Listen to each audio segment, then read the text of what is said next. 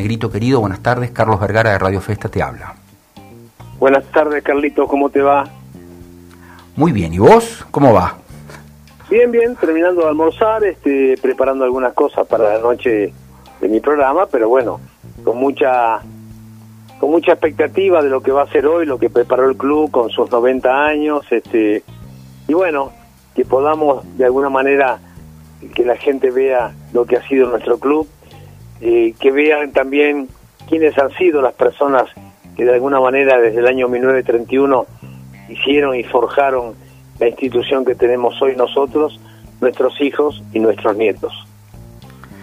¿Qué recuerdos o qué, mm, cuando hablamos de Sporting Club y, y, evocamos todos los grandes momentos en estos 90 años de historia, qué recuerdos en particular te vienen a la mente, Estanislao?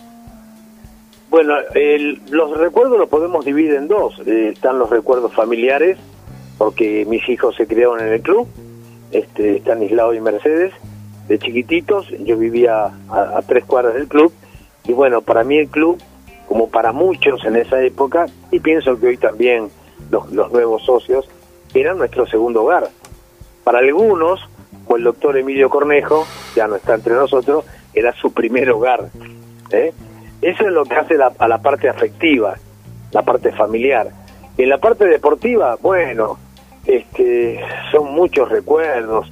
Pasó Vilas, pasó, pasó, pasó Cano, pasó, eh, a ver, Martín te pasó José Luis Cler, pasaron torneos, pasó el sudamericano de menores que le tocó a la Argentina y lo pudimos hacer en el Sporting Club que le toca a la Argentina una vez cada 10 años y lo hicimos en el Sporting, este, en la época del escribano Vázquez, presidente de la Asociación Argentina, donde cada país de Sudamérica, los 10 países, obvio, incluido Argentina, este, traían sus mejores jugadores. El 1 y 2 de, de, menores, este, en chicos y chicas, ¿no? Y un torneo de lo, pesado, porque duraba 15 días, y donde la gente ya prácticamente no se quería ir porque en el club, en nuestro querido Sporting, circulaban promedio 2.000 personas por día.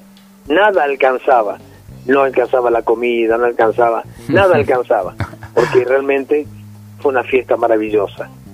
Y como eso, bueno, también hemos pasado momentos duros, este, momentos donde hubo que tomar decisiones en el club, algunos presidentes, como se tomó una decisión ahora últimamente, vender un pedacito del club, en ese momento para afrontar deudas, porque si no el club lamentablemente no iba a poder existir, o iba a tener que poner un candado en la puerta. Sin embargo, hoy, eh, esta comisión directiva que hay ahora, eh, que está haciendo una gran gestión eh, y un gran crecimiento exponencial en lo que hace la parte de edilicia, en lo que hace a servicios, realmente el socio hoy está disfrutando mucho el, el Sporting. Negrito, ¿qué decir de las valientes mujeres que se enfrentaron a los prejuicios de la época y fundaron un club de tenis, un, una osadía para los años 30. sí, sí, sí. Vos sabés que esta es la, hoy es la fiesta de conmemoración de los 90 años, porque en realidad la fiesta, eh, la fecha es 28 de julio de 1931. Uh -huh. eh, pero ahora con la pandemia se hace la fiesta hoy. También estamos queremos que la gente sepa, estamos haciendo el libro de la historia del club.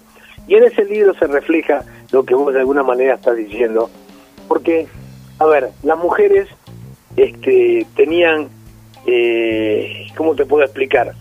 La mujer no podía acceder a las cosas que accedían los hombres, se lo veía eh, un poco mal. Entonces decidieron hacer, eh, bueno, formar un club, pero en, en terrenos del municipio, no en terrenos propios como los tiene ahora. Este, y entonces donde hoy donde funcionaba el Museo de Ciencias Naturales, ahí era toda la parte social, salón de fiesta, confitería. Y las canchas de tenis enfrente eh, del Parque San Martín, en los terrenos que eran del el que es hoy la Escuela Hogar Carmen Puch de Güemes. Y ahí estuvieron 18 años, hasta el 49. Lo que pasa es que en esa época no era bien visto que la mujer frecuentara instituciones deportivas. porque esa práctica era exclusiva del hombre. Y el hombre tenía su club, que era el Club 20 de Febrero. Así que, evidentemente, tenemos que, que decir, fíjate que hay una palabra que se utiliza mucho hoy, el empoderamiento de la mujer. Y sin embargo, este, ya en esa época, a pesar de todos estos inconvenientes, la mujer era empoderada. O sea, le metía para adelante sin mirar qué.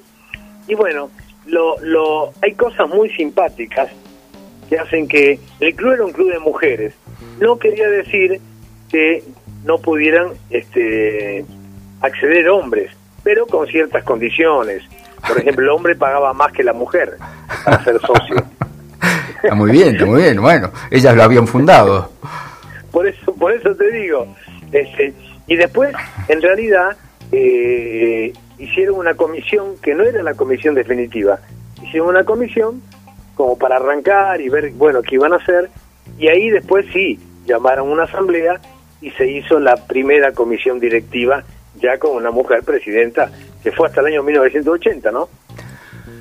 Bueno, Negrito querido, eh, Estanislao, eh, somos amigos, somos colegas, realmente mi admiración y mi respeto por tu trabajo, por tu vitalidad y por toda esta información valiosa que nos estás dando en este momento. Realmente eh, ha sido un placer dialogar con vos, tenemos que entregar la tanda, pero eh, muy constructivo, muy, muy ilustrativo todo lo que nos acabas de contar.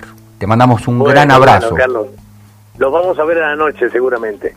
Seguro que sí. Un gran abrazo, Estanislao. Fuerte abrazo, gracias por tu nota, muy amable. Saludos a todo tu equipo, ¿eh? Bueno, muchas gracias.